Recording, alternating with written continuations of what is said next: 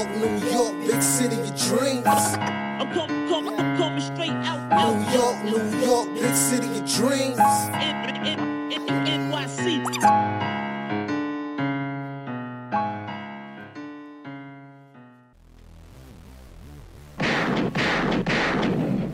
What's going on? This is Jay Ellis from the Nick of Time show, here giving you that Knicks talk just in the nick of time. And the Knicks beat the Raptors. Yes, we little bro'd the Raptors with our little bros RJ Barrett and Emmanuel Quickley on the team, 126 to 100. Let's get to this box scores. All right, OG Anunoby gives you 14 points, 7 rebounds, and magnificent defense as usual. All right. Donte DiVincenzo gives you 17 points and shoots 7 of 12. Precious has a breakout game with 18 points and 11 rebounds. Josh Hart gives you 10 points and 9 rebounds on the right.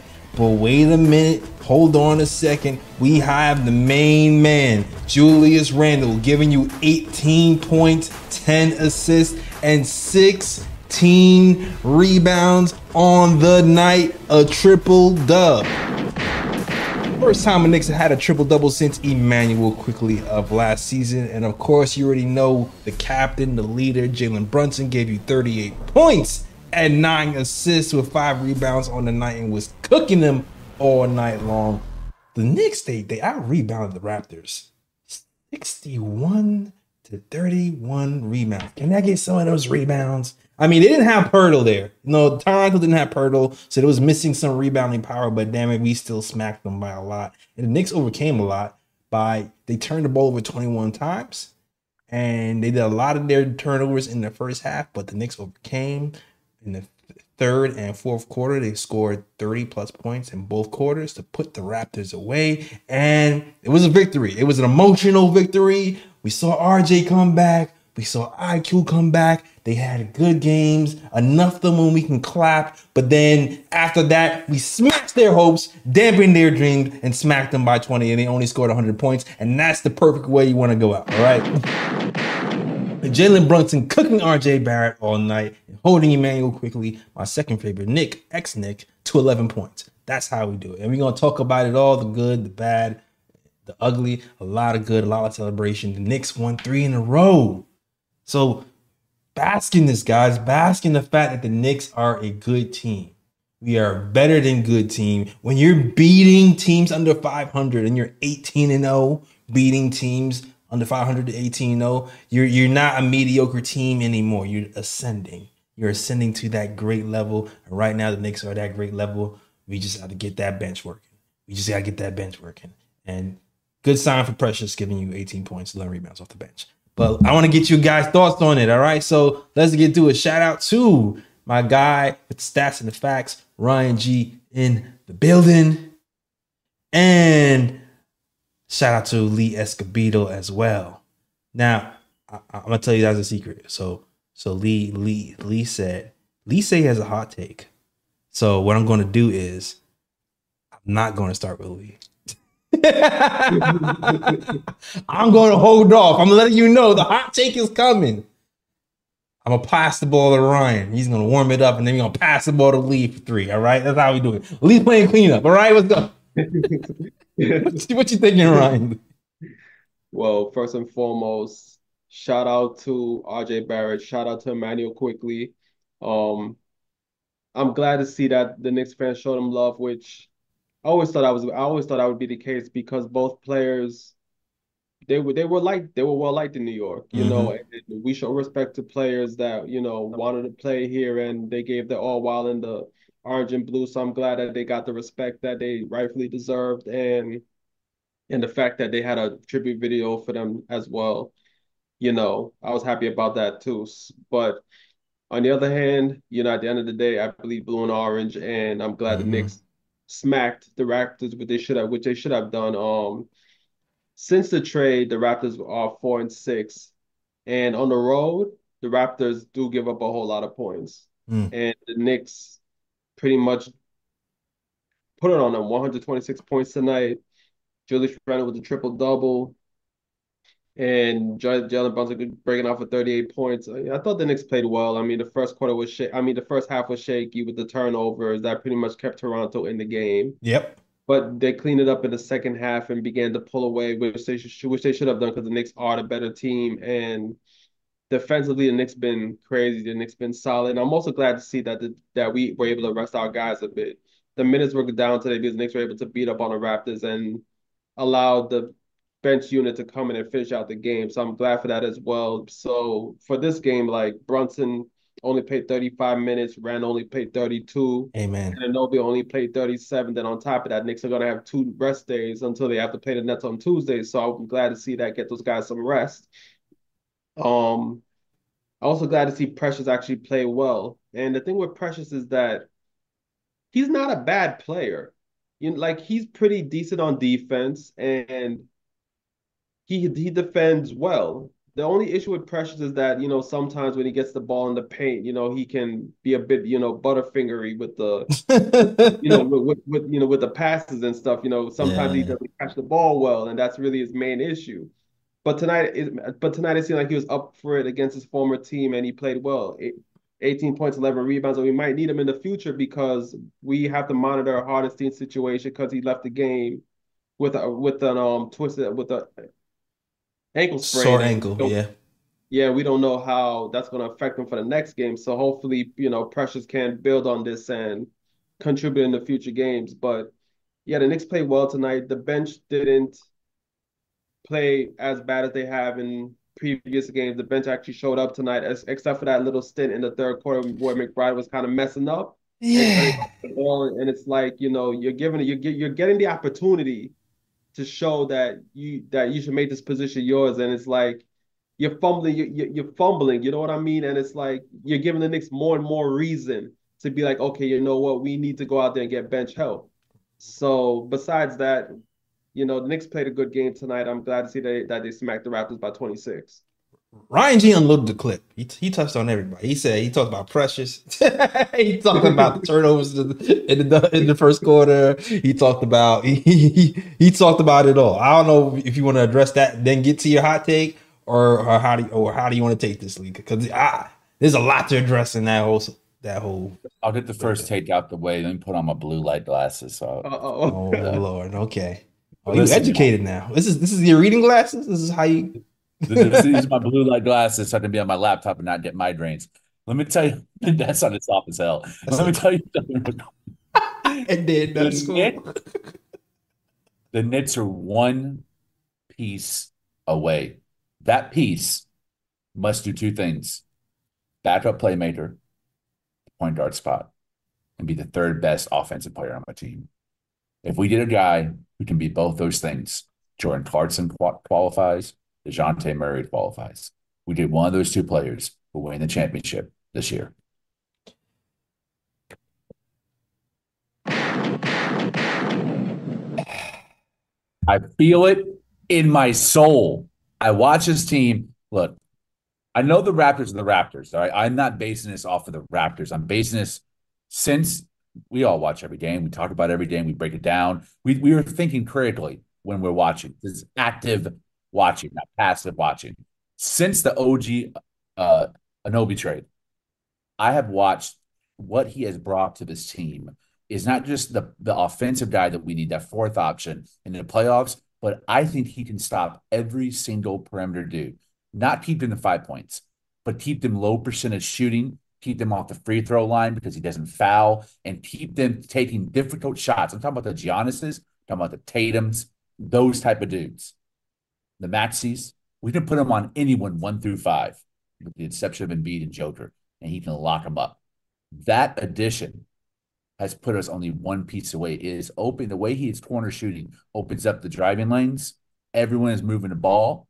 DiVincenzo right now is our third option, but if we could upgrade that, either move DiVincenzo to the bench or have a bench guy who's better than DiVincenzo, and you have both weapons to utilize. In closing, we will win the championship this year. It's as wide open as it's ever been. We saw those Lakers team, Shaq and Kobe. We saw the Spurs dynasty, the Miami dynasty, the Warriors dynasty, and McCabe dynasty. Those dynasties are over. They're done with. It's a wide open landscape. And I think we add a backup playmaker like DeJounte Murray or Jordan Clarkson, yes, we can beat the Nuggets, and yes, we will. Si se puede, Knicks win a championship this year, baby. Let's go! Woo! Takes. Make sure your laptops are good. Make sure your speakers are good. Make sure your headphones are good, and then blow out your ears. That was a hot take. Whoa, we're gonna let that breathe. Yeah, definitely hot take. We're gonna let that breathe, man. You just want to let that breathe. You just want to let it breathe. You let it breathe. Okay, all right. I don't even know what to address first. I wanted to get into the game, but now you're talking about championships. I'm all over the place. My brain is all over the place. Cool. What should I do? What should I attack first? What should I attack first? All right, championships. All right, let's we all said, let's rewind. I remember last year talking about RJ Barrett being the piece. We have a captain in Jalen Brunson. We have Julius Randle, who's the dog. But with the caveat, though, right? If Julius Randle plays the way he does in the regular season, in the postseason, RJ Barrett is able to hit threes and play defense and playmake. Those were the other things that, because I felt like he had a chance to be a good playmaker here. Then I thought we would go over. We had a chance to like shock the world and like contend. It didn't happen with RJ Barrett. It didn't happen with RJ Barrett. But what we did get now is a guy who can hit threes and play defense. And that's why we are right now. We are right now. But we still don't have that playmaking piece. So now I understand Lee's thought process, because we've had this conversation on this program numerous times about we need defense, three-point shooting, and playmaking. If we add a playmaker now, it's definitely possible. Now, championship this year and contending to me is two different things. Contending means you're in the conversation. You have the horses. You can go to the finals. You can do that. I feel like it's possible that we can contend if we have that playmaker here. Championship booked? I don't know. There's a lot of variables that go into championship. It's hard to win a championship in the NBA. I was watching a show that was talking about how many teams have won a championship back-to-back in the last 10 years. Not many.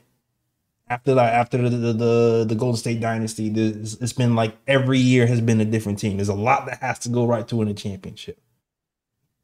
But so I'm not sure about championship per se, but I think we have a chance, because to me, Jalen Brunson is him for sure. Julius Randle is the question mark. I think this might be the year that he can do it. He has to show me, because I've never seen him do it before in the playoffs. But I think this is the year he can, particularly if he's healthy and Jalen Brunson is healthy with him. Then if we add that piece, then maybe we have something. But there is intangibles that have to happen too.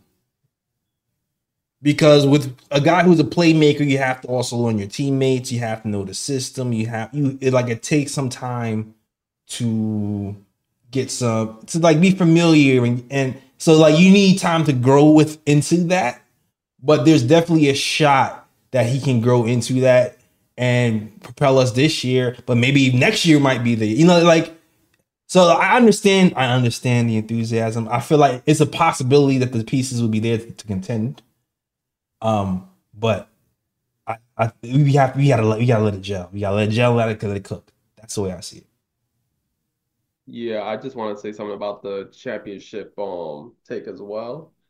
And that's the reason why I was so high on DeJounte Murray, because the way I was thinking about it, I was like, okay, look, right now the Knicks added OG Anunoby. The defense has improved tremendously, because I think since the Knicks have acquired OG, I think they're number one in defensive rating. Like, they've been killing teams defensively, and that's already one. That's already like one factor right there that contributes to a championship team. your ability to play defense, and the Knicks are holding teams under 100 points consistently. It's not even like they're locking down on teams. So the way I was thinking about it was like, if they bring in another guy like DeJounte Murray, where you know he can get you 20, he can run an offense, and yeah, I know his defense may have slipped in Atlanta, but the thing is, this dude was all defense. I forgot if it was first or second team in San Antonio. So he's capable of playing defense. It's not like he's a slouch on defense. Now, I don't know the reasoning as to why his defense hasn't been great in Atlanta, but I think with a coach like Thibs that emphasizes defense, my opinion, I feel like he'll get the defense back out of DeJounte Murray. And then if you slide him into that starting lineup with Brunson, et cetera, I understand what Donte DiVincenzo adds to the starting lineup, and it's great. But I feel like if Dante's moved back to the bench, you add that third guy and who can get you 20, and then he plays defense like he played in San Antonio, the Knicks are going to be even a stronger defensive unit.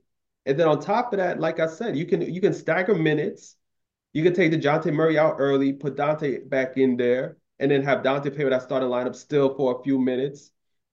Rest Brunson when you put the second unit in there, put DeJounte Murray back out there with the second unit. Like, you could stagger minutes and make it work. And the way I'm thinking, I'm like, if the Knicks add that third guy, there's a really strong chance they can make that run as long as everything meshes well together. So I see why Lee is saying, if the Knicks get that, whether it's Clarkson or DeJounte Murray, we outside. I definitely get it. But like JL said also, like, a lot of things also have to fall your way as well. Like, a lot of variables have to fall in place and things of that nature also. But I'm of the firm belief, if the Knicks get the right guy, yeah, the Knicks are outside. They definitely outside. I want to give some context and details as to why I'm saying this. I want to back up. It's the hottest take I've ever had, and I want to back it up. When I wake up in the morning, I think about the Knicks. When I'm drinking my first shot of espresso, I'm thinking about the Knicks. When I smoke a J, I'm thinking about the Knicks. When I'm eating sushi, I think about the Knicks. When I'm reading a book, I'm thinking about the Knicks. When I'm with a lady, I'm thinking about the Knicks. When I go to sleep, I think about the Knicks. I think about the Knicks all day, every day. I think about everything. I think about what I didn't watch. I think about the 70s team. I think about the 80s era. I think about Patrick Ewing, 85, and drafted with shaking hands with Dave DeBusschere. I think about the 90s. Ewing starts. I read books on my Knicks. I think about when I first started watching. I think about Larry Brown, Isaiah Thomas, James Dolan. I think about Phil Jackson. I think about Andre Bargnani. I think about Eddie Curry. I think about Melo. I think about Porzingis. I think about Steve Mills. I think about it all. I think about it all constantly, nonstop. When I say I had mental illness, believe me, I think about it nonstop. The Knicks drive me crazy, and I'm in love with the idea of watching the Knicks win a championship with my father. It's all I want in life, and I feel like we're as close as we ever been.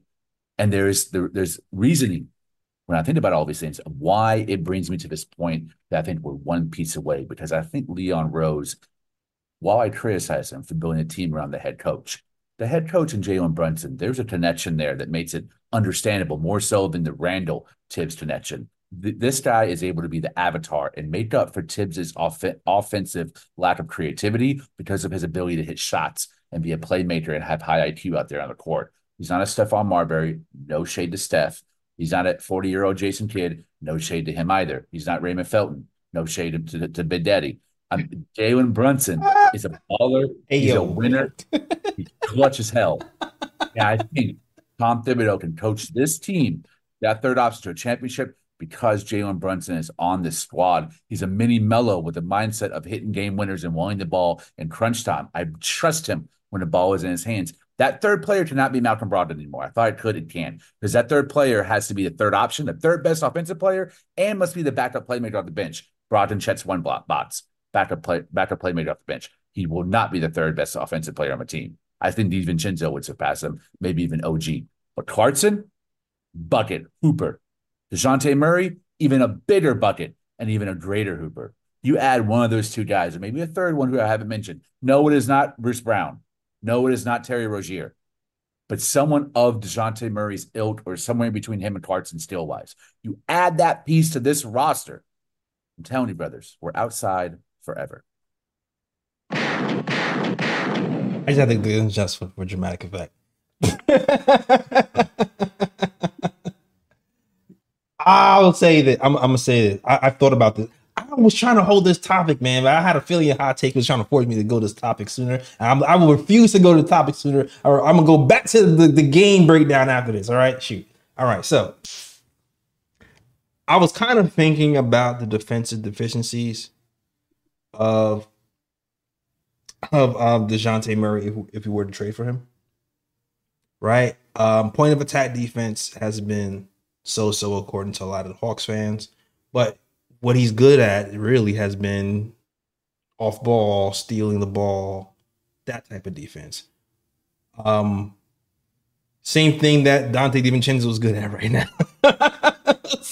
Like, our defense is thriving with Donte DiVincenzo not being a good point of attack defender, but being a good off ball, high steal defender. So I guess my new thinking with adding DeJounte is like, wait a minute, Jay. If you swap out the Devo for DeJounte, you might not have that off-ball shooting like you did with Devo, but you'll have the creativity and playmaking. You can have Jalen Brunson off-ball more, and you won't really lose. I don't think you'll lose much defensively because it's still kind of the same archetype. So I still feel like it can work because it's been working for us right now. Like, our defense has still been pretty good this year with that type of archetype. So even if he's not the best point of attack defender, the fact that he can play good off-ball defense should still work out for us. So that's my updated take on swapping out DeJounte for Devo in the starting lineup. Now, as far as Malcolm Brogdon, I still feel like he can be a really good piece for us. And I still feel like it could work. It might be as dynamic, and it might not be as long, like, because you know his career is he's older. But like, he just dropped 3 the other day. Like, he's like, that's like I said, like he won Sixth Man of the Year last year. I feel like you put somebody like that on a team who's winning and playing for something, you'll get more out of him. Because when you're a vet and you're like year freaking 2012 or 13 and you're on a rebuilding team, like, you halfway check out. Like, I don't know if you noticed, Alec Burks is balling all of a sudden. He's balling all of a sudden. You know why they're balling? Because it's trade deadline time. You know what they're playing for? They're playing for other teams to notice them. So, like, that's why you can't really take certain vets not playing well on bottom tier teams as like, this is who they are. Because they're just like, I'm just trying to get through the day because these dudes suck. Yeah, pretty much. Pretty much. So that's why I'm saying, if we get Malcolm Brogdon, I still feel okay. If we get DeJounte Murray, it might be a bigger swing. It might be the home run swing. But I think we might work out either way. Is how I look at it anyway. Last year in the playoffs, we had 4 guys that made me very nervous when they had the ball and it was a close game. RJ Barrett. Yeah. Emmanuel Quickley. Julius Randle. And Quentin Grimes. At this point right now, it's pretty safe to assume Quentin Grimes will be off the roster by the trade deadline. That leaves one guy, Julius Randle. Now, in order for me to look like a clown, in order for me to roast it and drag online internet, it's going to be because of a guy I put my full faith in this season. The guy who I had been bought 100% in on, Julius Randle, my Dallas, Texas homeboy. If Julius Randle bombs in the playoff, it's time to get rid of him. We can't have 3 in a row. The first one, that was all him. Second one, I'll give him a little bit of grace that the injuries slowed him down. What about the effort, though? What about running back on D? What about hedging on your man? What about being communicative on defense? What about the rebounding? But if he doesn't, he shows up for the first time. But I think there's a shared belief among us that he will. I think this is the playoffs that he does. If he will, that eliminates all the guys that we worried about before. Because now the Donte DiVincenzo's, the Isaiah Hartensteins, the Josh Harts, those guys I trust in their role to do what they're brought in by Leon Rose to do and what Tibbs expects them to do game to game. See, Donte, Hart rebounding, those things will happen. So all you need is Randle to come in fruition. And if he plays in the playoffs, he does right now, that's a top 10 player in the playoffs, maybe even top 5. We're outside forever. Now Donte too, Donte hasn't played well in the playoffs yet. So that's still another, that's still something you have to look out for. You know what I'm saying? Donte, he's kind of fell flat in the playoffs. So this is like, we'll have to see how that goes too. It might be work better when he has his buddy Jalen Brunson he's playing with. Maybe it's infused some more offense and some more confidence in him. He's playing the best ball of his life right now with the Knicks with his buddy Jalen Brunson. So, you know, for all intents and purposes, that might change. But he hasn't played well in the playoffs either. Josh Hart, last year was his first playoffs. The first round he played well. He was one of the big reasons why he beat the Cavs. Then versus the Heat, I felt like he struggled a lot. He was scared to shoot the ball. So hopefully he's learned from that and he'll pull the trigger this year and not be afraid in the moment. Sometimes you need to take your lumps. So one short retort to that, and then I'll pass the ball to Ryan. That's why I think that extra guy we need to bring on, that backup playmaker and third scoring option. That's why I word it so specifically, because if you have that guy who's initiating the bench's offense, it's easier for Josh Hart to get shots. His shots are more wide open, and they come into flow of the offense. Also, Donte DiVincenzo has to do less. So, yeah, he hasn't had a huge, great scoring run in the playoffs in his history, but as a fifth option, sixth option, I trust him way more in that slot than I do as a starting two-guard currently. Because I think the guy with Jordan Clarkson or DeJounte would move up in the pecking order. So everything's dependent on the precise wording which I used. That player we bring in has to be the backup playmaker and the third option offensively on this team. Yeah, now, I agree with the playmaker thing, but I'm sorry. I cannot get the image of Josh Hart being wide open at the top of the key and like him being afraid to shoot. And then, like, the next blue plays over, Brunson was scared to pass in the ball. Like, Brunson was treating him like Grimes in the beginning of the season. Like, he was not passing Josh Hart the ball for, like, a good 5 minutes when he was open. Because boy was scared to shoot. He was scared to shoot the rock. So, like, he got to get over that in the playoffs in big moments. Because that's what you're here for. Go ahead, Ryan. No, I was just going to add that, yeah. I mean, with this current roster, yeah, there is still a few questions. I think the only person you can really depend on where, you know, he's going to get you buckets and, you know, that he's going to perform to his level is Jalen Brunson right now. Like, that's the one guy that, you know, for a fact is going to show up. The other guys on the roster, there's still a bit of question marks about them when it comes to playoff performances. But I do agree with Lee on this, though. If Julius Randle does not perform to his ability in the playoffs, at least to the way he performs in the regular season, he sticks it up again. If I was the Knicks front office, I would start fielding trade offers for Julius Randle at that point, because that would be three straight playoffs in a row that he didn't perform, and especially after this season, because we're looking at the team at the moment. Like, this team is close. If they add that one special piece, it could really take them over the top. So, but that's also dependent on Julius Randle performing the way he's supposed to perform in the playoffs like he does in the regular season. So if he comes into this playoffs this year and he's healthy and he doesn't perform up to his potential, I think the Knicks have to do their due diligence and look to see who can they trade Julius Randle for and bring in that could possibly help the team when it comes to playoff situations. So I do definitely agree with Lee on that, but it'll be interesting seeing the Knicks in the playoffs, because it's not everybody on the roster right now that you could be like, yeah, they're going to be playoff performers and things of that nature. You know what I mean? So if the Knicks do perform the way that they're supposed to perform, and they perform similarly to how they perform in the regular season, if they add that right piece, I mean, it's pretty much the distance. Like, this team can possibly make it to the Eastern Conference Finals, because I think with the right piece, they're going to beat the Bucks, they're going to beat the Sixers, and the other teams that they're stacked up with, they're going to beat any of those teams. The only question mark is really the Celtics. Yep. That's really the only question mark. And if things go right, the Knicks can possibly pass them too if they get the right piece. So there's going to be a lot of question marks, but if this team performs up to their potential, yeah, they can go far.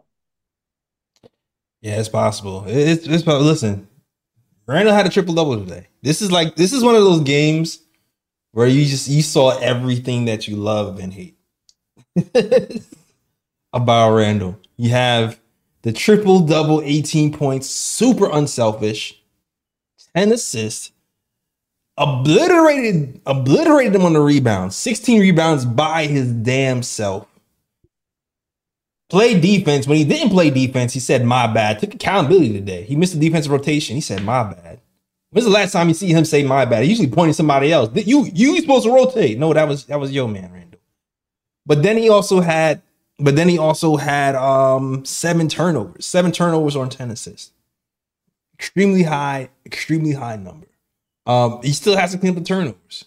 And in the playoffs, the defenses are harder. They double harder. They play those plastic lanes harder. So he has to get used to that. And those are the things that he has to get better at. And it just seems like he's built to have those 7 turnovers games. But the 18 points, the 10 assists, looking for your teammates, those are things that you like. Like, you hate that the turnovers are there, but then you also love that he was looking for his teammates. You know, like, he looked like he was purposely playing decoy to get his teammates open shots, because that's the way the game was playing. So, good game for Julius Randle overall. And we need that in the playoffs, minus the turnovers. And we need Jalen Brunson 38 points and 9 assists in the game as well. We need that on the playoffs in the shot making. We need OG Anunoby. I saw OG Anunoby shoot a jump shot off the dribble. I would love to see more of that. Yeah. I would love to see more of that. And we need some bench production finally. You know what I mean? We need some bench production. Even with DeJounte here, if we ever did get him, we need somebody else to step up. It can't just be DeJounte, and he needs a running mate. He needs a running mate. I mean, hopefully Mitch is there. Maybe lose some pick and roll with Mitch when he comes back and he comes off the bench or something. But he needs a running mate, because right now I love Miles McBride, but he's a 2-guard. Right now he's a 2-guard in the point guard's body. But yeah, our championship. I don't even know. I kind of figured. I was like, yo, he's gonna say championship, yo. I feel in my bones. Y'all know me by now. I be knowing, man. Y'all know me by now. I stay consistent. Yes, he do. He definitely do. Yeah. But, you know, besides that, there's certain things that Knicks have to work on that I feel like we've been getting beat on this year. One is transition defense. Mm-hmm. I feel like this season we've been good defensively in the half court, but teams have found their way to kind of just beat us running. And a lot of times they beat us running because, you know, Brunson is back. Brunson's usually the first guy back if the for transition defense, and usually the guy who has the ball is like a big wing or a center, and he just finishes right over Brunson. So we have to really work at being disciplined enough to get back on defense, and that was a big problem today. Unfortunately, we fixed it because they was even doing that off of made buckets. RJ didn't have to shoot a jump shot. Like, we already know what to do with RJ. Make him shoot jump shots. He didn't have to shoot a jump shot until the third quarter. All his points was going to the rim. Every single one. Fast break, rim. Fast break, rim. That's what he does. We got to get back on defense. Turnovers. We already said Julius Randle's turnovers have been high. Jalen Brunson, who's historically been a guy who has low turnovers, I feel like he's been turning the ball over even more this season. Maybe teams are figuring out how to guard him a little bit better with the passing lanes and the double teams. And he's been turning the ball over, but it seems like he's been turning the ball over lately. They're like that one pass where he just threw it to nobody. Did you see that? Yeah. Bruh. Yeah, definitely a bro right there. It's definitely a bro. I was like, damn. It's like, did the spirit of Josh Hart take over you on that pass? Like, that was... What? Yo, the spirit of Josh Hart definitely took over tonight, because there were two other passes in that game that looked Josh Hart-esque. Oh yes. Yeah. Oh yes. What's the name? What's the dude with the little beard on the Raptors? I forgot his name. He threw one of those too. Yeah. He threw that. That was crazy. But we need to cut the turnovers. We need to get back on the fast breaks, because those feel like they'll be the two things that have been killing us so far this season. Because otherwise, since OG Anunoby's been here, when it comes to the half court, teams really haven't had a chance. They really haven't.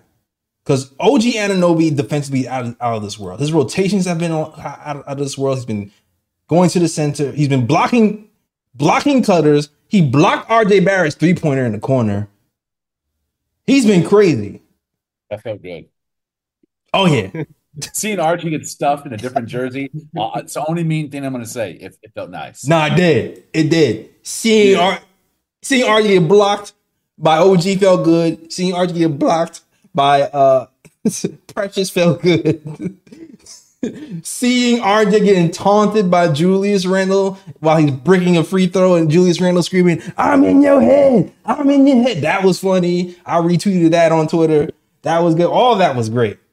All that was just watching, yeah, because OG Anunoby, once again, RJ didn't get the ball. Even IQ. Kudos to the coach. Because the second half, IQ had 11 assists, 11 points. Knicks made sure he did not get going. IQ did what he had to do, made the correct basketball play. But once the ball got out of IQ's hands, nobody else knew what to do. So, like, the whole game plan, I felt like for the second half, was get the ball out of IQ's hands and let somebody else do something. And once that happened, they couldn't do anything. It was really a wrap. So, shout out to the game plan for Tom Thibodeau, coach. And shout out to Precious Achiuwa. Yo, take your victory lap, Lee, because you've been the Precious Achiuwa. I'm a fan. You've been the guy. I didn't know if it's just like I didn't know why I didn't see what everyone else said saw when they were criticizing him. I don't think his hands are that bad in the post. I think he's nervous. I think he's still adjusting to a new team. I think he's trying to make a good impression. He knows there's pressure on him because there's not really a guy behind him that can come in and take those minutes. It's on him to produce. Even more so with Hartenstein injured now. So I think once he gets the groove and it's a little more comfortable with the guys who are throwing those passes, it's more of a intuition with the chemistry. Mm-hmm. I think he'll be a much more impactful player. I need him to hit that three, though. That's the one thing I'm still hypercritical of, is his inability to hit the three. But he's a great athlete. He's a really solid defender, too. Yeah. When him and OG are out there, they disrupt everything. It doesn't matter what kind of action they run. Those guys have the ability to recover really quickly because of their athleticism and foot speed. I think there's great potential for Precious. I hope we hold on to him. I've liked him ever since he was with Miami. Yeah, I like that he had a good game today. I mean, to be honest, this is the game he's supposed to play good in. You have Poeltl out. Yeah, Poeltl out. So the backup center is the starting center, and the third shooting center is the backup center. So you got to dominate. You got to dominate against the third string center on the damn Raptors. And he did what he had to do, right? He had 18 points, 11 rebounds. And then he had to play with the starting unit and kept that momentum with the starting unit. So he played against the backup as well. So he did what he had to do. So shout out to Precious. We got some dunks, some blocks, shuffle those puppies, as Perk likes to say. I've been watching a lot of Perk lately because he's been praising the Knicks.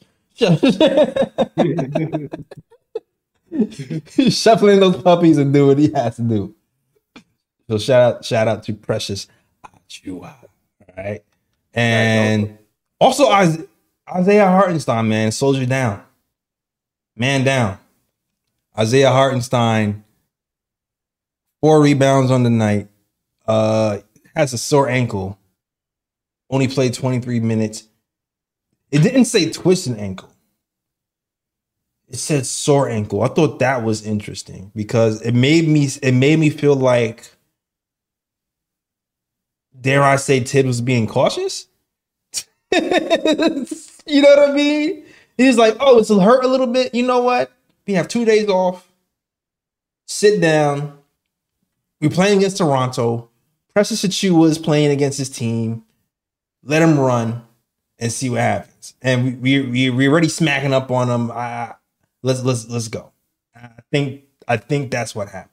I feel like he tweaked it. He probably could have played if he had to, but Tom elected not to.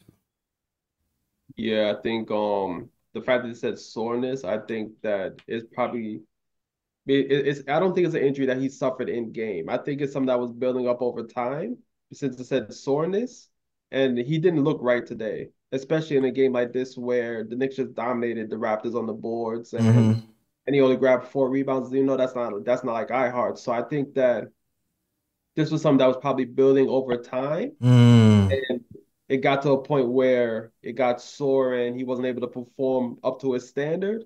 And I think that's why they probably pulled him from the game. It was like, you know what, let's get you this rest. Precious is playing good. Get Precious in there and let him, get some, fill in the minutes and things of that nature. You're just hoping that it's not anything serious and he's able to come back on Tuesday against the Nets. But I think it's probably something that was building up over time. Just for the simple fact they didn't say sprained ankle or something like that.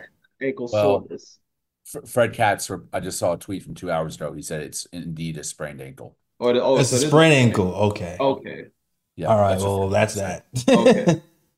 Sprained ankle. All right. This is what we're afraid of, man. I mean, Jericho Sims is up. This is when it gets crazy. Listen, man, that trade rumor, I don't know how much credence we should give to it because I'm not too aware of a source about I posted in our group chat about Danny Ainge playing hardball with Jordan Clarkson. I hope it's true because that means Leon's in the same way I am. My dog. I see you, big guy. But it said that Danny Ainge was not willing to get to acquiesce off of Grimes, Fournier, and an unprotected first-round pick. Listen, y'all, you don't hate me for this one. But this Hartenstein injury, give him those three. Give him all three of those things. Give us Kelly Olynyk and Jordan Clarkson, and let's win this damn thing this year. Let's go! No! You want to get? I don't know, man. I think if we're asking for Olynyk in that trade, Ainge gonna ask for something else on top of that. I don't think. Come on, man! Don't say that. First of all, Olynyk's contract is so Clarkson's contract is gonna be $14 million. Olynyk's contract is probably, I think it's like around 12 or 14 as well. So the money don't work. Trade exception.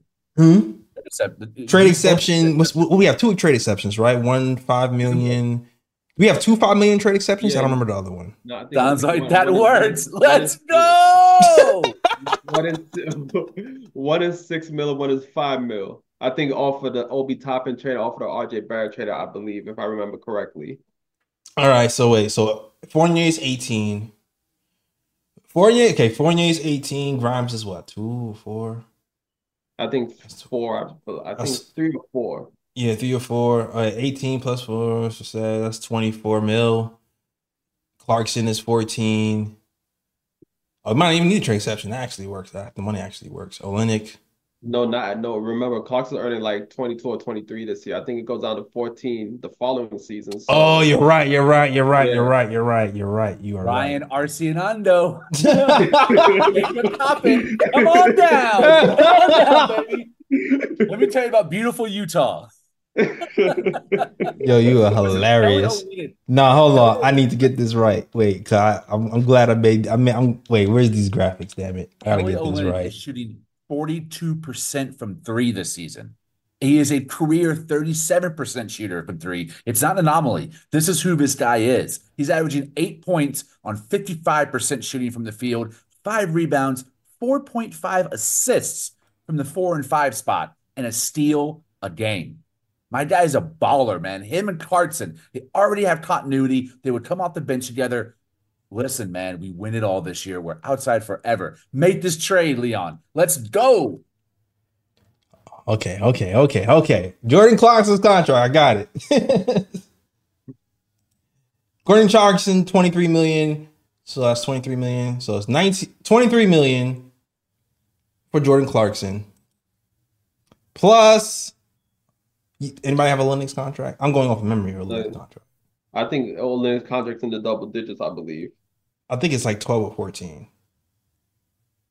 if I'm not mistaken.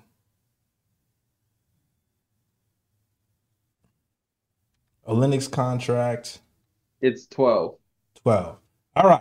12 plus 23. Let's do it together, guys. It's 35. All right. Big mathematicians here. All right, 35. Yeah. So now we got Fournier is 18. That's 17 mil left. That's 17. That's Grimes minus 4. So that's 13 left. That's 13 left. 2 trade exceptions. Malachi Flynn. No, you can't. You can't trade Malachi Flynn. Can't trade Malachi Flynn. 2 trade exceptions. That's 5 and 6. That's 11. Mm-hmm.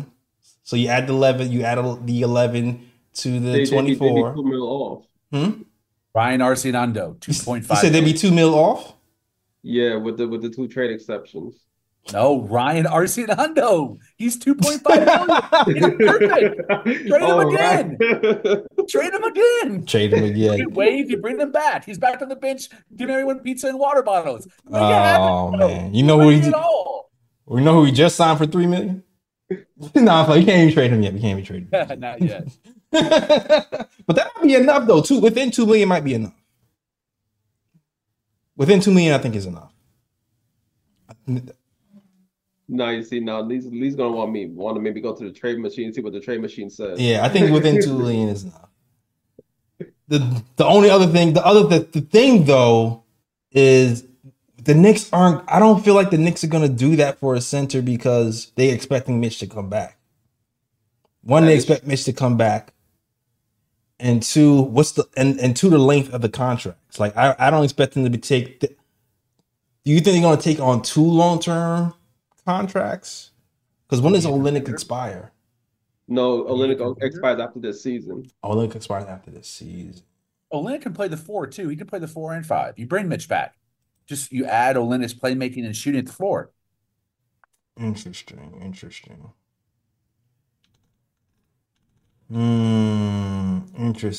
It's.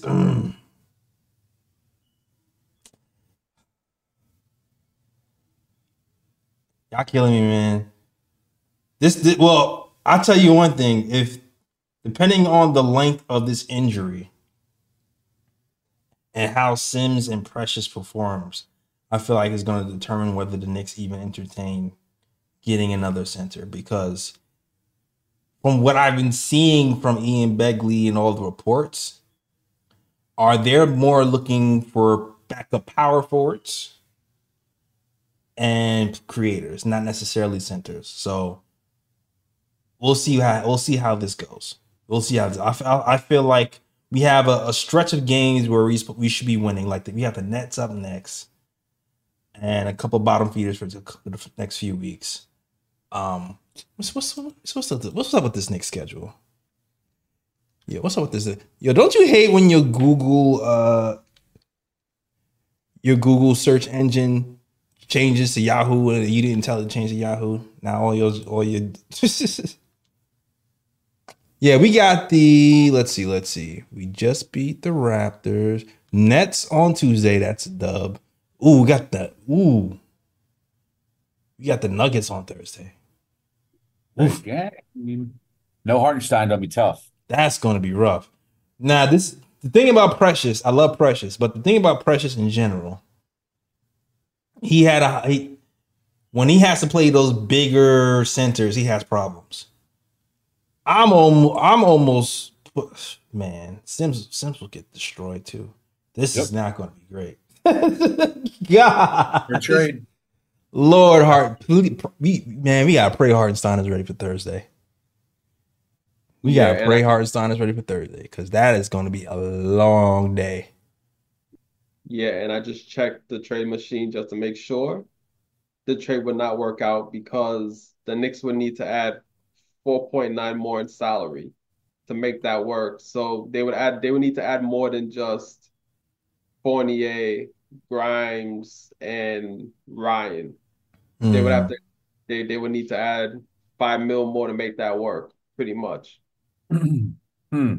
Let's say Dylan Windler, Daquan Jeffries, Charlie Brown, Jacob Toppin. Jacob Toppin makes like $3 an hour, dog. Like group discount. You can all stay in the same hotel in the beautiful downtown Utah. Whatever you want. Enjoy it. Become a dog. Who wants to go to? That's why Donovan Mitchell left Utah, dog. Like nobody wants to go to Utah. It's not a choice. Part of that beautiful racism, like nobody wants to do that. Nobody wants to be there. And Mormons and people from families, like nah, we good. Nobody wants to do that. Not even Ryan wants to do that. Ryan's been around black people all his life. He don't want to go to Utah. Talking about the bums on the end of the Knicks bench. Send them to Utah so we can start sitting and Olenek. Let them worry about all that. Man, RJ is happy as hell we didn't trade him to Utah. He went home. Oh my gosh. Plus he got Quickley with him there too. He could show Quickley around town. Mm-hmm. So Quickley ain't gonna feel too lonely in Toronto as well. Exactly. They can go to Carabana. He gonna be good. Carabana gonna be lit. Quickley's gonna experience something brand new. Oh yeah, I'm gonna go to Carabana. Brand new. Listen. Oh man. Yo, but salute to the chat. We got 100 in the chat. Hit that like and subscribe. We love it. The KOT show. We here talking Knicks basketball. We had it's fun. I felt like we had like a 5-minute breakdown of the game and then like a 40-minute of what the hell what's next. It's all been on us. 40 minutes of what's next and 5 minutes breakdown. But shout out to Lee. Well, of course, shout out to you. Shout out to Joe DeLuca. Shout out to Fritz Alessandor. Shout out to Sherwin. Shout out to Nick Yak. Shout out to everybody rocking the KOT Show. If you're new to this channel, hit that like and subscribe button. We're here after every game talking Knicks basketball. And we love talking it. We love talking to you guys. We also love the interactions. Also, yo, did I put the Discord link in the chat? Am I bugging? I do not recall. I don't think I did. I do not think I did. Yeah, I don't even see it in the chat. To be real, I'm scrolling up. Hold on. Update. Knicks just correct. Okay, well, hold on. Yo, shout out to Knicks fans since birth, my little Haitian bro who just tagged us on Twitter. He said Knicks just corrected this to say Isaiah Hartenstein does not actually have a sprained left ankle. It's a sore left ankle, as they announced during the game. All right, so okay. Fred Katz was wrong. It's almost like when he posted that porn link. Fred Katz with the L. I missed that. Damn, you never miss a porn link, huh? What did that happen? What did that happen? I love it. Oh, I love it. We get Khalifa, OnlyFans, and then we also find out. I only let Jay roast me like that. No one else roast me like that. Only Jay. And now we also found out that tonight, while Lee is with a girl, he also thinks about the Knicks. So my guy goes for the back. He's like, who would the Knicks trade for today? I think he's hitting for the back, yo. I can multitask. I'm able to multitask. I just see he's like, Jesus. I just hope you're not calling her Randall Never mind. Oh, man. Eddie Curry.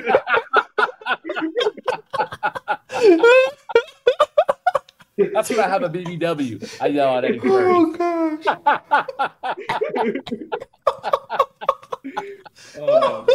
I didn't want to be a dog, man. Yo, for those guys who just came in, y'all know what we talking about. You got to rewind and hear what we talking about. Yeah, for real.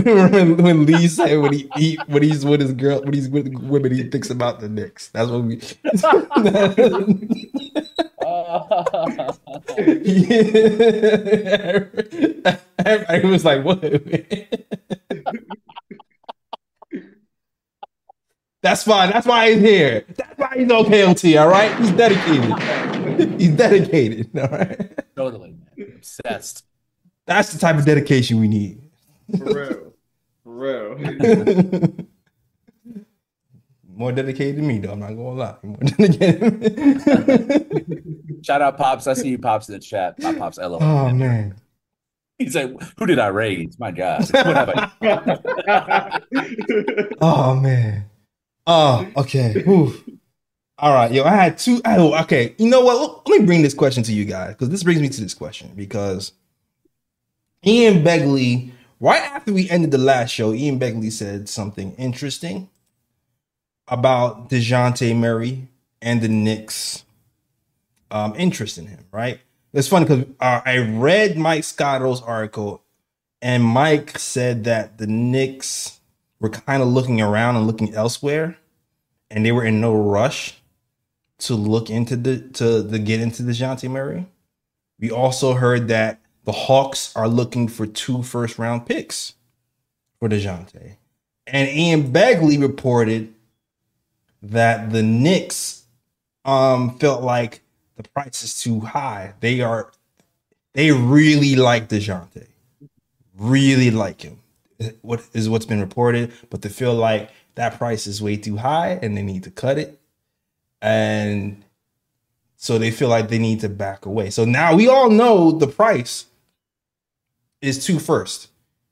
To put this into context, the Hawks traded, what was it? The Hawks traded 2 firsts for him, right? 2 firsts and the pick swap. Yeah. Is what they traded for him. Two firsts, a pick swap, and Danilo Gallinari is what they got for him. So the Hawks essentially are trying to recoup. So I'm not sure if it's even two firsts and a pick swap, like exactly, or what they're looking for. But for you guys, do you feel like 2 firsts is too expensive for DeJounte Murray? Yes, especially if Grimes is involved, because Grimes is like a first-round pick right there. So if I'm the Knicks, I'm gonna be like, look, you get Fournier, an expiring contract. You can use your club option and take him off your books after this season. That's number one. Number two, Grimes is basically like getting a first-round pick right there. So that's one of your first-round picks right there. Three, okay, I'll give you one unprotected because DeJounte Murray, he's a pretty good player, and he probably warrants at least one unprotected pick. So my deal would be one unprotected pick, Grimes, Fournier. If you don't like it, y'all can go kick rocks. Mm. Or we'll give you Fournier, one unprotected, and then one of those picks is going to either be a pick swap or a protected pick, but there's no way you're gonna get 2 unprotected. Like, no way, Jose. No, not at all. I have a question, though. I have some pushback. Because the reason why the Knicks are doing this, right? Because they only want to use 1 pick. The only reason why they're doing this is because they feel like they can flip DeJounte later if another 1A becomes available. That's the only reason. Right. But if you think DeJounte makes you a contender, then aren't the 2 ideas conflicting? I mean, I do get where you're coming from, because if you think DeJounte is going to take you over the top, then 2 first-round picks is not a huge price.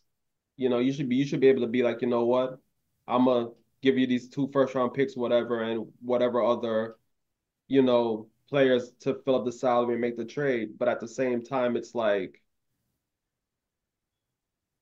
I do think the Knicks do need to, because DeJounte Murray can be used as a trade piece. So in case it doesn't work, you could probably flip him for that star player you think will take the Knicks over the top. But at the same time, it's like, I don't want to really overpay. You know what I mean? Like, yeah. I want to make sure I get the right price. You know what I'm saying? So I'm not going to just give the Hawks 2 first-round picks just because that's what they want. Like, I want it to, like, string out a bit and see if they're going to drop their price. And then say when the trade deadline comes, if no team is making a real push to get them, then let's see if you can negotiate and drop the price. Like, I'm not just going to give the team 2 first-round picks because they're demanding 2 first-round picks. Like, it's like, for example, last year with OG. Mm-hmm. The Raptors were demanding a whole bunch for OG. Knicks weren't budging. This year, he became cheaper, so we don't know. Like, DeJounte Murray's price might drop as it approaches the trade deadline. But I'm going to try to negotiate first before I just give him 2 first-round picks like that. Like, that's just me if I'm in the front office. I would give up 2. at this point right now, because I think you add DeJounte, you can win a championship this year. I think we would. If we had DeJounte, I think we'd be the favorites in my mind, especially in the East. We would definitely win a championship this year. It also sets us up to be a super dynasty in the future. Because now you have DeJounte, but you can flip DeJounte 2 years, 3 years, now that we only are lacking one pick by that time in the Atlanta trade. Now you can trade him for a Luka or Giannis, and now it extends your window even further and higher. I think that's the thinking, is that he can make this great with the potential to be even greater when he's flipped later on. So right now, 2 picks, cool. Oh, it's a couple of things. One, Ryan, I'm with you, Ryan, on never bid against yourself. Never bid against yourself, right? I always feel like that. I feel that's Leon's philosophy. I feel like we might be dealing with somebody a little bit more reasonable than Danny Ainge. I still feel like Danny Ainge traded to, he traded Donovan Mitchell to the Cavs out of spite. Yes. Like he told, I still remember arguing with the Utah beat writer about the price. Because the Utah beat writer repeatedly said the price is 4 first-round picks. Danny Ainge does not want to trade anything less than 4 first-round picks. Picks are more important than players. That's what he was saying to me. And then the Knicks deal fell through, and he was traded for 3 first-round picks. So this whole picks are important and players things went out the window. Really what it was we know you have $100 million and nobody else has it, so we're going for all of it. Like, that's the way I saw it. In this trade landscape right now, everybody knows that out of everybody who's interested in DeJounte Murray, the Knicks are the only one with the most capital who are interested. Like, of course, OKC has capital and other teams have capital, but the Knicks have the most capital for the player available. So I feel they might be trying to play possum. They try to get the most out of us, and we try and get the less out of them. So I'm for playing possum and seeing if we can lower the price and then get them that way. I'm with you on that. I'm definitely with you on it. I do think the pick amount dropped from 4 to 3 because they also got Lauri Markkanen in that deal. I think they saw the potential. They thought he had a higher ceiling as an incoming asset than RJ Barrett, and they were right on that. Yeah, I mean, I guess it's different messages though. Like, if you say, well, it's because of Lauri Markkanen, that's fine, but then don't say picks are more important than players, and then you fair, and yeah. Then you change your mind later. Yeah. You know what I mean? Yeah. That's all I'm saying. I think that's all I'm really saying. And then it's also what types of picks. Because I know the Knicks have 8 picks, right? Yeah. But in my mind, the Knicks have 6 picks. Because the Knicks have 4 of their own picks. They have the Dallas pick, which will convey. Yeah. They have the what's the other Milwaukee pick? The Milwaukee pick, which will convey. Then we have the Pistons pick, which is trash. And then we have the Wizards pick, which we all know.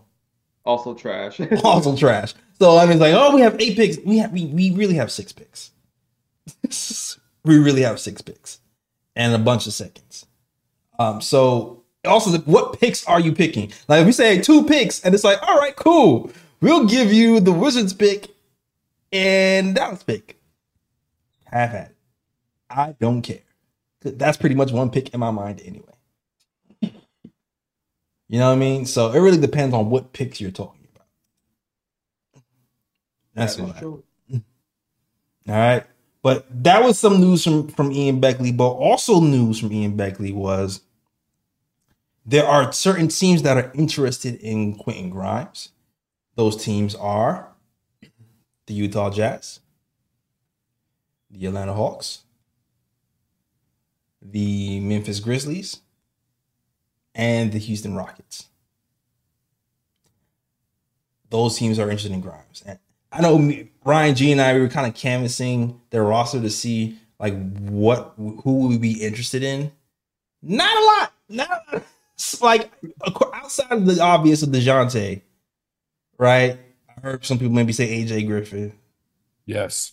I've heard some people say that. All right, cool. Outside of those two. from the Hawks. Utah is obvious. We got Olynyk, people interested. We got Clarkson who's interested. I've seen some people who said Colin Sexton. Yeah. Offensively, he's amazing. I still have my questions about having a Colin Sexton, Jalen Brunson backcourt closing. I feel like that's still too small. Even Clarkson, though, he's taller, but defensively, I have a lot of questions, still. Yeah.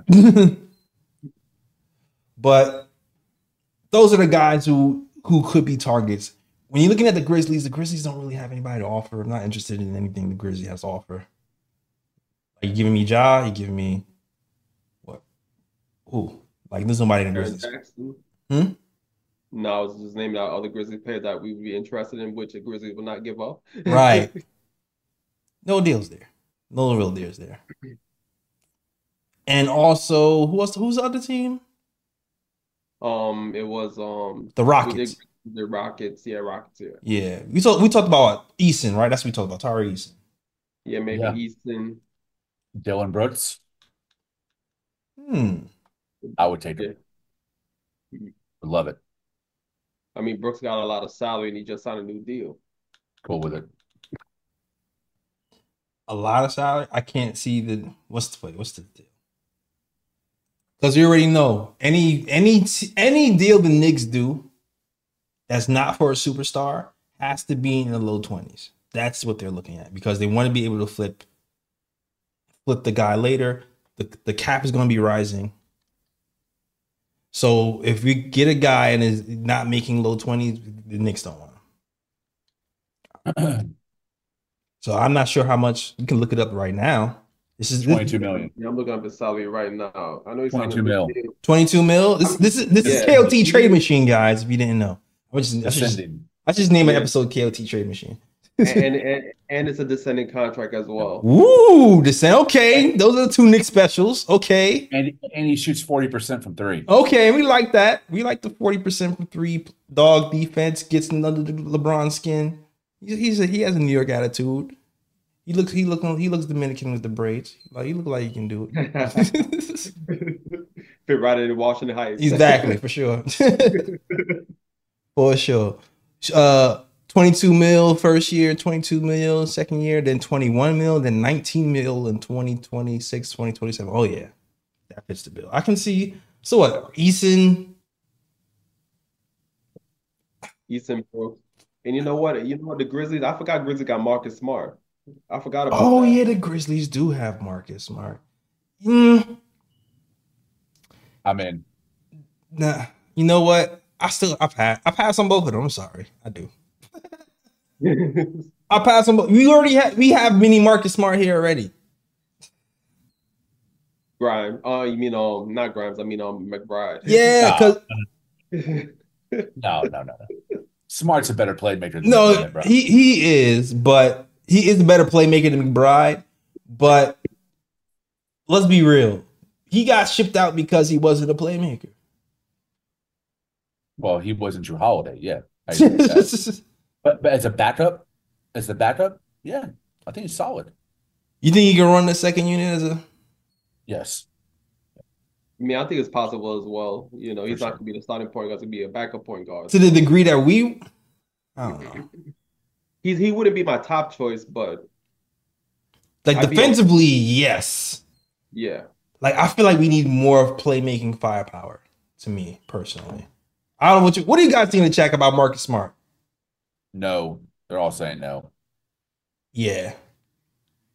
Smart washed. Yeah, well, that's not true. Smart is hurt right now. Smart is out for 6 weeks. No thanks. Curly's out for 6 weeks. So. No. Yeah. And Dillon Brooks is a good player, but we still need a playmaker. We traded Grimes and we still don't have a playmaker. That is true. Would have to be more than just one trade. Yeah, so that's a no for me too. He's an okay player, but we still need somebody who can set people up. Yeah. Yeah, East Blue Drew is like, nah, give me Clarkson. Yeah, I would have Clarkson too. All right, yeah. Clarkson Hive's still alive. All right, Still got Clarkson, got Murray, got Brogdon. Those seem to be the leading names so far. And Sexton has been balling lately too. Somebody, we might have to do a deep dive on. Somebody has requested, guys. Shout out to one of the new KOT followers. I reposted the deep dives that we did on Clarkson, Brogdon, DeJounte. I forgot who else. We did like a deep dive like 12 weeks ago about possible trade scenarios. And lo and behold, all the Knicks announced they were interested in those guys like 2 days ago. I felt really smart after that. It's like, look at that. Look, guys. we did this deep dive 2 weeks ago, and now the Knicks say they might be targeting them. I felt good. But some people are asking about Sexton. They want us to do a deep dive on Sexton. And I forgot who else they mentioned. It said Sexton, Brogdon. No, Bogdanovich. Okay. Sexton, Bogdanovich. I'm still not sure if she do a deep dive on Bogdanovich. Like, do you think we're going to go after Bogdanovich? I still feel like we need a playmaker. But, I mean, he's a scorer. On Detroit? Mm-hmm. I highly doubt it. I don't think the Knicks are looking in that direction. Yeah, me neither. Like, I feel like it's possible he can do Sexton. I can possibly see that. I'm not sure how serious you would be about that, though. That's why I was hesitant to include him in the first deep dive, because I can see it if all else fails. Maybe. Yeah, I think at the moment, at least according to rumors, if the Knicks are to make a deal with Detroit, it's going to probably be Burks more so than anyone. Oh, hell. Championship, Lee! No. Chip. No. Championship! No, first round. Nah, I mean, Burks did drop 33 the other night. He just dropped 33. So did Brogdon. Brogdon dropped 30. Burks dropped 33. I mean, listen, man. We here. We got Brunson. Brunson is like, yo, I just saw some crazy stats on Brunson. Now, he scored like the 5th most points in the NBA this season. Which is crazy. And he's top. I think Fritz said in the chat he's top 12 in scoring, averaging 26 a game. I remember Fred Katz saying in the summer that he would end up averaging 27 a game this season. And those 1A guys that Beckham claims he isn't, like, they average, those guys average around 27 to 28 a game. And right now he's at 26 point. That's what I predicted. Yeah. Preseason. Mm-hmm. 27. Sure did. But imagine that with Alec Burks. All right. Oh, no. You ruined it, bro. I was like, okay, take it, adapt. That was a setup. You just dunked all over my head, man. That Alec Burks trash. Yo, I'm about to read you Alec Burks stats, bro. Like, come on. Alec Burks is averaging 20 points in 2024 per game. It's a sin, man. You don't want to hear these Alec Burks stats? Because I'm listening to Fox News propaganda right now. I'm out, bro. I'm telling you. Put Alec Burks on this Knicks team, championship. Yes, no! Championship. I'm storming the Capitol. Y'all put Alec Burks on this team, bro. I'm going full-matted dumbass. I'm storming the Capitol, bro. I'm pissed. And by Capitol, I mean Tibbs' house. Tibbs' house. Oh, man. Yo, Tommy Beard was posting the Alec Burks stats today. He was on it. Shout out to my guy, Tommy Beard. Yo, we need that Tommy Beard back. Here we go. In 10 games the Pistons have played this month, Alec Burks is averaging 20.8 points per game, 3.9 made threes, 2.9 rebounds, and 24.7 minutes, while shooting 48.5% from the floor and 49.4% from downtown. Woo! What do you want to have the bench? What do you want to have that off the bench? Grimes could never. Couldn't clean his boots. All right. I feel like I'm listening to Uncle Fulio right now, man. This is some bird starting over IQ right now. I can't. This is pure propaganda, man. Yo, six man Burks is back, bro. Facts. We joking, guys. Don't take us too serious. Too much PTSD, man. Yeah, we just troll. I can't go real, this roster again. Too much PTSD. We just troll the league. We just troll the league for fun. Yeah. It's jokes. I say a blessing for y'all. Oh man, but yo, shout out to Tommy. Yo, Tommy Beard is like my stats, my stats god. Yo. Yeah. He's great stats. It's Tommy. Gotta have Tommy back. It's been long overdue. But he posted some good OG stats too, yo. Yo, check these stats out. Top plus minus in 2024. OG Anunoby plus 170. What? God damn. Yo, OG is a con. This guy averages midpoint. He's 14 points a game. And he just shuts everybody around him down. Like how do you have the highest plus minus strictly off defense and strictly off defense and 15 points a game is crazy. Yeah. Yep. Strictly off defense and 15 points a game. I score 15 points a game and I stop everybody else from scoring another 20 points. And it's crazy. Second, Isaiah Hartenstein at 146. Third, Jalen Brunson at 140. Fourth, Paul George at 112. Fifth, Julius Randle at 110. So you're telling me the top five players who have the highest plus minus in 2024, four of those are his Knicks players.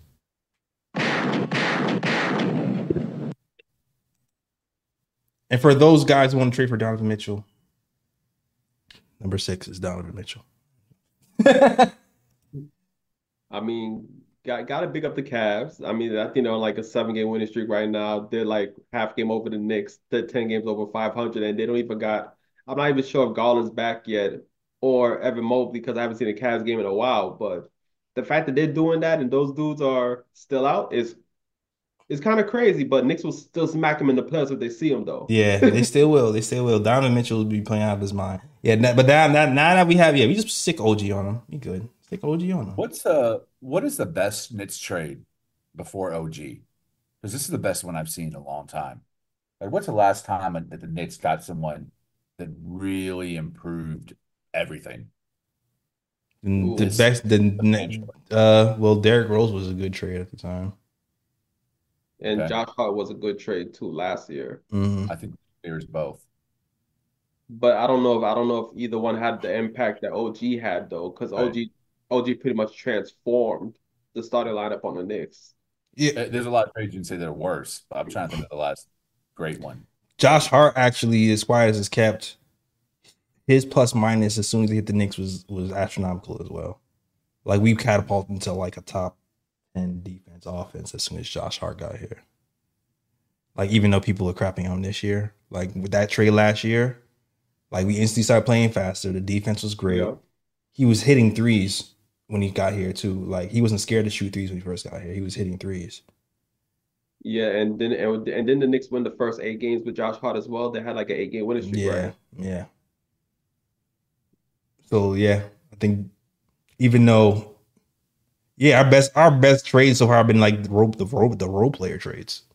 Yeah, I think this might be the best one since Sprewell.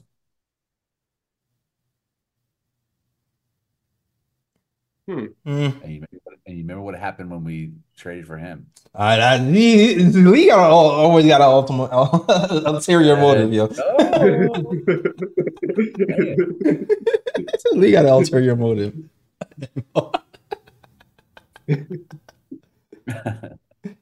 I'm connect those dots to those finals, damn it. I'm gonna find a way. I can circumvent here. D minus 8 squared. This is finals, bro. I'm telling you. All right. I feel like I feel about everything I need to talk about. Maybe Tuesday, because they did talk about power. The Knicks are looking for backup power forwards. So maybe we'll do a backup power forward deep dive after during the post game for Tuesday or something. Yeah, speaking of power forwards, I did read a report. I don't know how true it is, but I saw it on Twitter earlier today where Finney-Smith from the Nets, they said that the Nets want two first-round picks for Finney-Smith. I don't know how true that report is, but I just randomly ran into it on Twitter. Nah, people. I read that too. Yeah, but I'm like, the Nets are bugging if they think they can. If they think they're gonna get two first-round picks for Finney-Smith, like, come on. He's going to retire a Net. Facts. But they need to do something. They need to blow that team up. That team ain't going on. Please. Yeah. Please. That team ain't going nowhere. I like Finney-Smith, though. Me too. I like him. Yeah, he's a good player. You know who's missing him? Mavericks. Oh, yeah. Yeah. I'm not even going to lie. I love OG Anunoby. But low-key, I'd be like, man, we need another guy like that, so he doesn't have to play 600 minutes a game. Like, I don't know. Grimes for Finney-Smith. I'll do that. Oh, yeah, straight up, no picks. No picks. I think I would even add a pick. Not unprotected, but I would add a pick. I saw what Finney did for the Mavs in that West Conference Finals run. They had him playing center sometimes. I'm not saying that Tibbs would do that, but boy can guard everything. Mean three-point shot too when it's on. Yeah, like I feel like having two guys like that would be great. Yep. Because it wouldn't be so much pressure on OG to play 40 minutes, unless we blow them out, right? Because we blew him out today, so he got to play 30 minutes, 36 minutes, but. I don't have to blow every team out so you can play under 40 minutes. You know what I mean? Exactly. Yeah, exactly. That's a great point. Well, yeah. I don't know, but that's how you think if you feel like you don't need to trade for Embiid or somebody. If you feel like you don't need to trade for Embiid, you get a pick, get Finley, get a pick, get DeJounte, and then go to war. You know what I'm saying? That's how you really do it. That can win it. Yeah, in my opinion. Exactly. But that's not how we're thinking right now. So we still looking for that big swing. So we'll see what happens. All right. But salute to the chat. If you're loving the show, hit that like and subscribe. We're here after every game talking Knicks basketball and having a great time talking about the greatness of the Knicks and the greatness of Alec Burks. All right. So if you love the Knicks and Alec Burks, this is the place for you. All right. Hit that like and subscribe if you like Alec Burks. Oh man! I don't see those lights going up. I don't see. Oh man! Oh man! I think you need to chill. Man, you're about to make us lose subscribers. Oh, my bad. Come back. It was just jokes. I'm sorry. No. What are you talking about, man? You got Uncle Fulio was like subscribe. He's like, he's making fake accounts, so he logged on. Oh, the rant account subscribing. I see you. All the burners. Oh man. Burner. All right. But salute to the chat. D-Raz, Cody, Eastern Brew, Marshall L, Michael Balls, everybody rocking with the show. Everybody who's up on a Saturday night watching talking Knicks basketball. Yeah. Or Sunday night, what day is it? Mm-hmm. Well, I mean, it's officially Sunday, but yeah, Saturday night. Yeah. Y'all crazy. I love y'all too. All right. Hell yeah. All right. There's a lot of people here, so I feel like I have to explain. So, this segment of the show is called Bruh Picks, all right? Now, Bruh Picks are usually the worst plays of the game. Sometimes it's not even this game. It could be any game. And also, a Bruh Pick could be anything bad that happened in the world that you just want to point out and say, this is stupid. This is dumb. Why did this person do this? Why did they say this? I give that a bruh. That's what bruh picks are. So I don't know if you guys have bruh picks. Usually Ryan G has plenty. I got a couple. He always has about 3 or 4 bruh picks. I don't know what this would fall under. Definitely not a bruh pick. I don't have a bruh pick tonight, but I do have like whatever the opposite of a bruh pick. I guess an ooh pick. Oh yeah.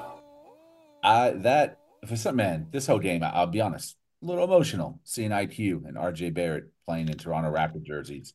two guys that I was there from a draft, you know, hugging my dad, hyping them up. Can't wait to see what they do. Remember when Will Rod West was like, Tibbson's a shooter, get him a shooter. IQ, like that was his guy. Right. Loved Barrett with his pops, you know, saying I'm a Nick and like crying on his dad's shoulder. That's for those memories. I always will.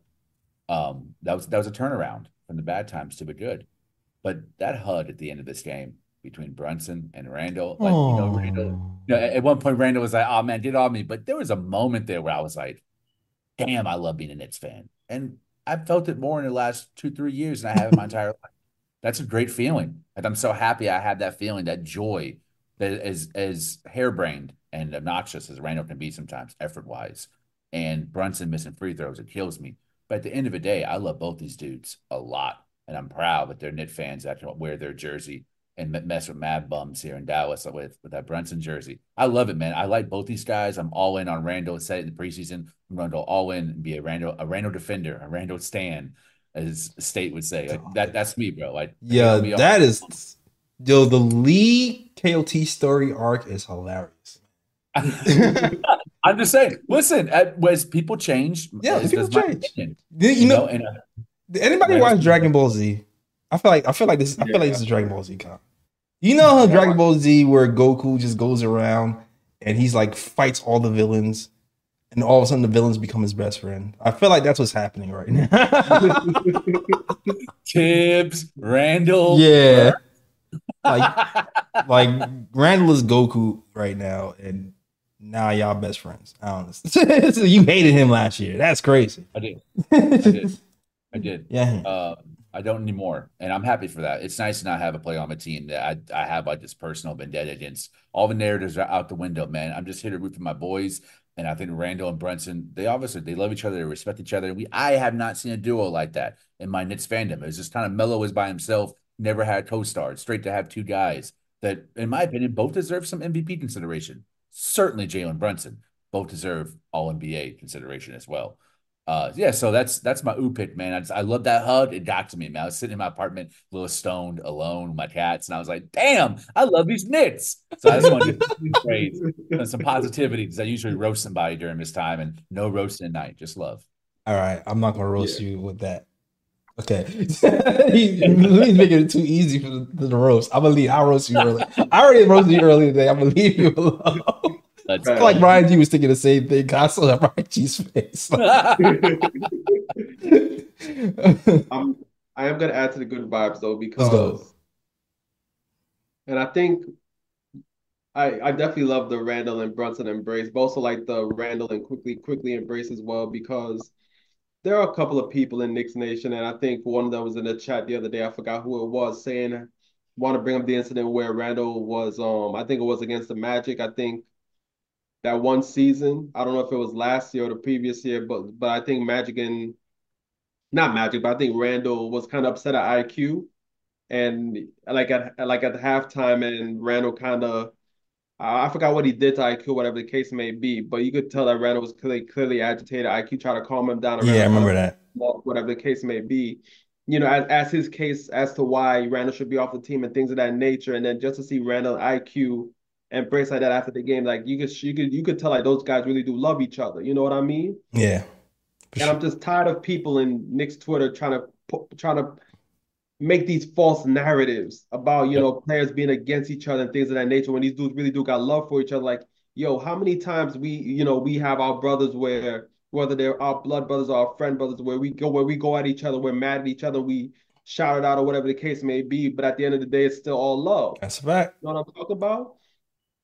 And people always like to make these false-ass narratives to fit their agenda as to why this player shouldn't be on the team and things of that nature. I get sick and tired of that shit, and I'm glad to see that Randle and IQ really hugged it out, and those brothers really, they show that those brothers really love each other. You know what I'm saying? That there's love there.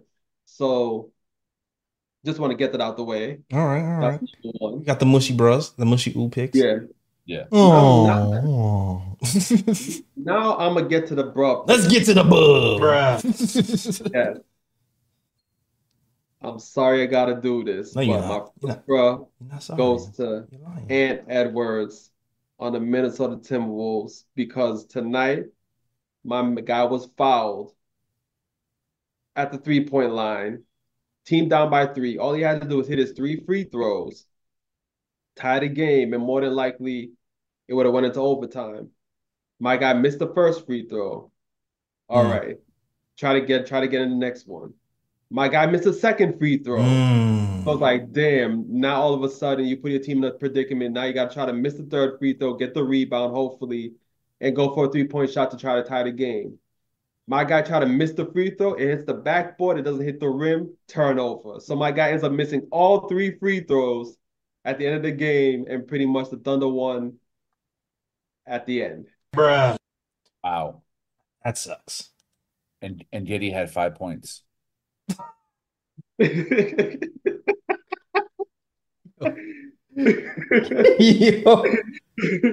other 13 challenge. Oh God, bruh! Did y'all see when the Thunder went to Chet Holmgren? They went in Minnesota tonight. Last night they went to Chet Holmgren, where he's from, Minnesota. Went to his high school.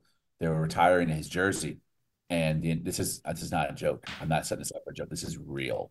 Entire Thunder team also came into this, from Sam Presti on down to the water boy, with the exception of one guy. And thinking about the Thunder organization, which one guy wouldn't be allowed in high school? He wasn't there. And he wasn't there for a reason. To him, that's like a buffet. That's like his only favorite is Zion's buffet. A high school is Josh Giddey's buffet. Man, he's like, my God, I'm about to drop a triple-double, 15, 15, and 15. Let's go. Bruh. Yo. I said I wasn't gonna roast anyone, man. Now y'all got me roasting. Damn, can't help it, man. Can't help it. Yeah, Pippin, you know. Oh man, I'll let that read. And I got one more brother to follow up with that. I don't know if my brother's gonna be. I don't know if my brother's that, but I have one more bro. Oh my God, bro, goes to clearly the worst Porter brother who played for Toronto tonight against the Knicks. I forgot his name, but he's clearly the worst Porter brother because this dude, he cannot ball. But yeah, in this game tonight, my guy did his best Josh Hart impersonation. Oh yeah, at the top of the key, trying to throw a pass. I think it was Trent Jr. in the corner, trying to throw a pass to him, and my pass went to the 10th row in the stands. Bruh. I'm sorry, man. Jalen Brunson is my favorite player. But you get a bruh too, man. Cause you pass the ball. I don't know who the hell you was passing the ball to. The water boy, the cheerleader, the there was nobody there. You know how you pass the ball and you're like, okay, well, you think, well, maybe he saw Emmanuel Quickley because, you know, he's used to him being on his team. Maybe he saw RJ Barrett. Oh, maybe the reps there. He saw that in the peripheral. There was nobody there. Yeah. He threw it to an empty space. So I don't know. That's my favorite player though. MVP candidate, 1A, all that. But bruh. I was a bro. Sorry, guy. Britt said Mikey knows. Yeah, we got a call. Oh, Mikey, we got Mikey on the Discord. Let's go. Mikey on the Discord. Mikey on the Discord. Mikey said, hold my beer. Wait a minute. Because we was about to wrap up the show after the bruh picks. And you got Mikey on the Discord. If you don't know, there's a Discord link. Did I even put the Discord link in the chat? I'm slipping. Wait, dude. Now I was saying that, that how did Mikey get on the Discord? Because Mikey knows the Discord already. Oh, like okay. He's part of the KOT Discord, so he just goes on our date. He just joins the KOT Discord and then jumps into the. He's family. Yeah, he knows. He knows. He's family. All right. He's family. He's long time. I'm gonna bring Mikey in here. All right, let's get it. Mikey. Get it. What's good? Wait, can you hear us? Hold on. Can you hear me? What's good? You sound low for some reason. Yeah, mad low, yeah. Let's see. Hold on a second. Maybe I have to adjust something. I got you. Okay, say something now, Mikey. Yo, there you go. Yo, I'm here. Yo, I'm here. It's Mikey Uno from the Lower East Side. What's going on, Mikey? And I'm here with my son, Jack. What up, Jack? My 9-year-old, the greatest 9-year-old ever in the planet. Okay. You already know. Okay. Yo, we watched that game. It was such a fun game. Yo, with my brother, too, bro. Yo, we watched that game. It was dope, bro. Jalen Brunson. Him. Did his thing. Mm. Yeah. Yo, and let me tell you, listen. I know you heard my arguments when I was always bigging up Julius Randle, letting y'all know he's going to turn it around. Mm. He's going to be that thing. He's going to be him too. Mm. So we here right now. Look, I don't want to take too much of your time, but my son really wanted me to call in because he wanted to say, hello. Yeah. Let's go, Knicks. Let's go to the finals. Tell him we going to the finals. Yeah. We're going to the finals. Who we going to beat in the finals? Oh, man, Little Magic Genius. Let's go. We're going all the way, baby. We're going all the way. Let's go. Let's go. That's what I'm talking about, baby. Let's go. We outside. Yeah, all right. Yo, I'm glad y'all connected with us tonight, man. Yo, my son really appreciates this, man. You guys are awesome, man. I love you guys. I appreciate you. I really appreciate you. All right, shout out to Mike. Such a young guy.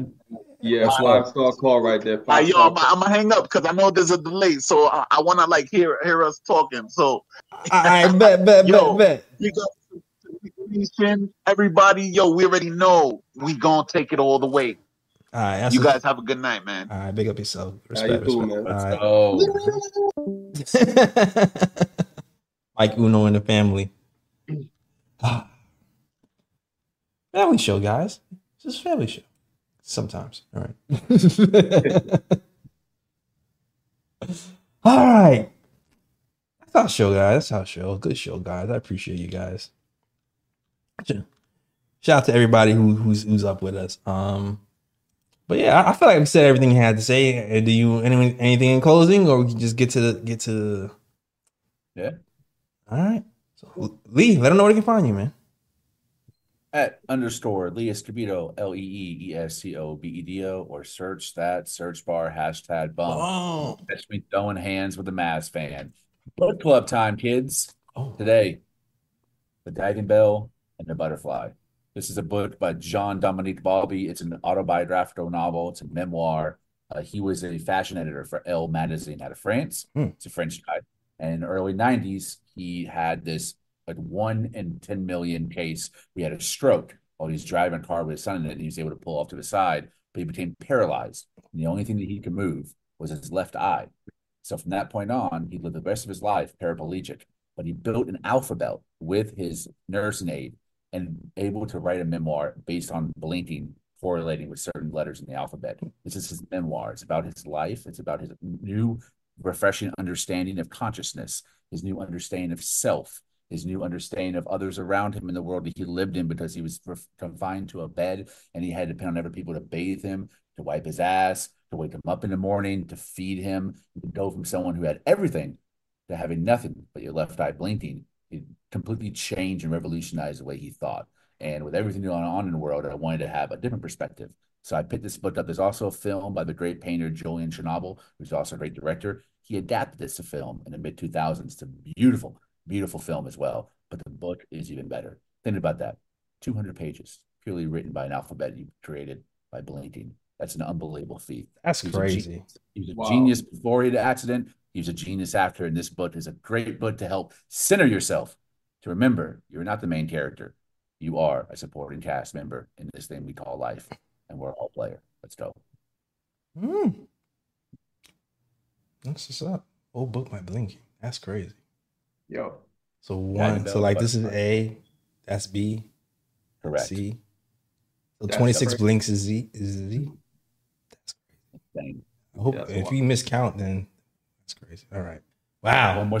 What makes the film so cool? It's shot as if from that guy's perspective with the one eye, the entire film. So it's also another beautiful adaptation as well. I recommend the book. The movie's also awesome. Diving Bell and the Butterfly.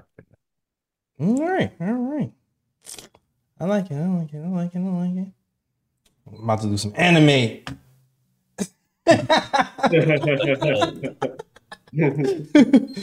anime you should watch today. Yo, let's do it. The more creative, the better, man. I love it. Nah, it's funny. I haven't gotten to a good anime in a while. I haven't gotten a good anime in a while. The last thing I was watching was Spy Family. That was entertaining, and that's like kind of cutesy. It's like this is weird. It's a weird anime where one guy is a secret spy, and he's fake married to his wife, who's an assassin, and to complete their family, they adopted a kid who's who can read minds, and they all keeping secrets from each other. Dope. Wow. And like, yeah, it's great. And then he's like trying to save the world by putting together this secret family and like trying to stop a war from happening. But it's like a cutesy type. It's like interesting because it's like fight scenes, but then also cutesy. It's interesting for guys into anime. That is my anime review. Also, Attack on Titan ended two months ago, and that was crazy. Yeah, that was crazy because I was mad that they didn't. I was mad that they brought it back to have one episode after like a long layoff. That kind of pissed me off a little bit because I felt like it took something out of the grand finale. But the way it ended was perfect. That was such a good ending. You have the chat talking about anime now. Oh, yeah, people dropping your favorite animes in the chat. Yo, drop your favorite animes in the chat. About to drop Cowboy Bebop. The Cowboy Bebop Netflix did a live action Cowboy Bebop. It was kind of fire actually. I didn't see it, but I love the cartoon. Yeah, incredible. That theme song though. Got Arcane. Got Cowboy Bebop. All right. Ryan G. Any recommendations? I don't know. Well, my anime list is not that extensive. But I did watch Death Note, which was Death Note. Love Death Note.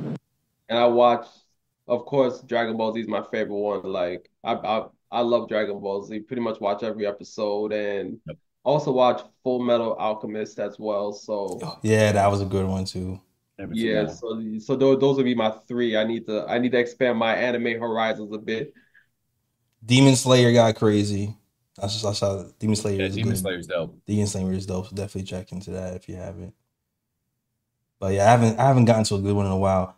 My sister is even a bigger anime nerd than me. It's kind of funny. I brought her to anime, and then she just like she took over. She's like got Crunchyroll. She got the big anime Fire Stick now. Like she's deeper than me now. It's kind of crazy. All right, but yeah, shout out to anime lovers. All right, Ryan G, let them know. Wait, yeah, you can find me on Twitter at RyanGKOT. You can also find me on Instagram at SirGisChillin. SirGisChillin. That's SIRG is CHILLIN. That's right, and you can find us at the KOT Show on Twitter, the Nick of Time Show on Instagram, and the Nick of Time Show on Facebook as well. All right, that's the show. We out of here. And guess what? As always, shout out the worldwide West. Everywhere we go, we leave a worldwide mess. Some mess out here in these Knicks YouTube streets. That's the show. We out of here. Get those thunder shades on, Lee, so you can read and not get migraines. All right, we out of here. Shout out the worldwide West. Everywhere we go, we leave a worldwide mess. York, New York, big city of dreams. I'm coming straight out. New York, New York, big city of dreams.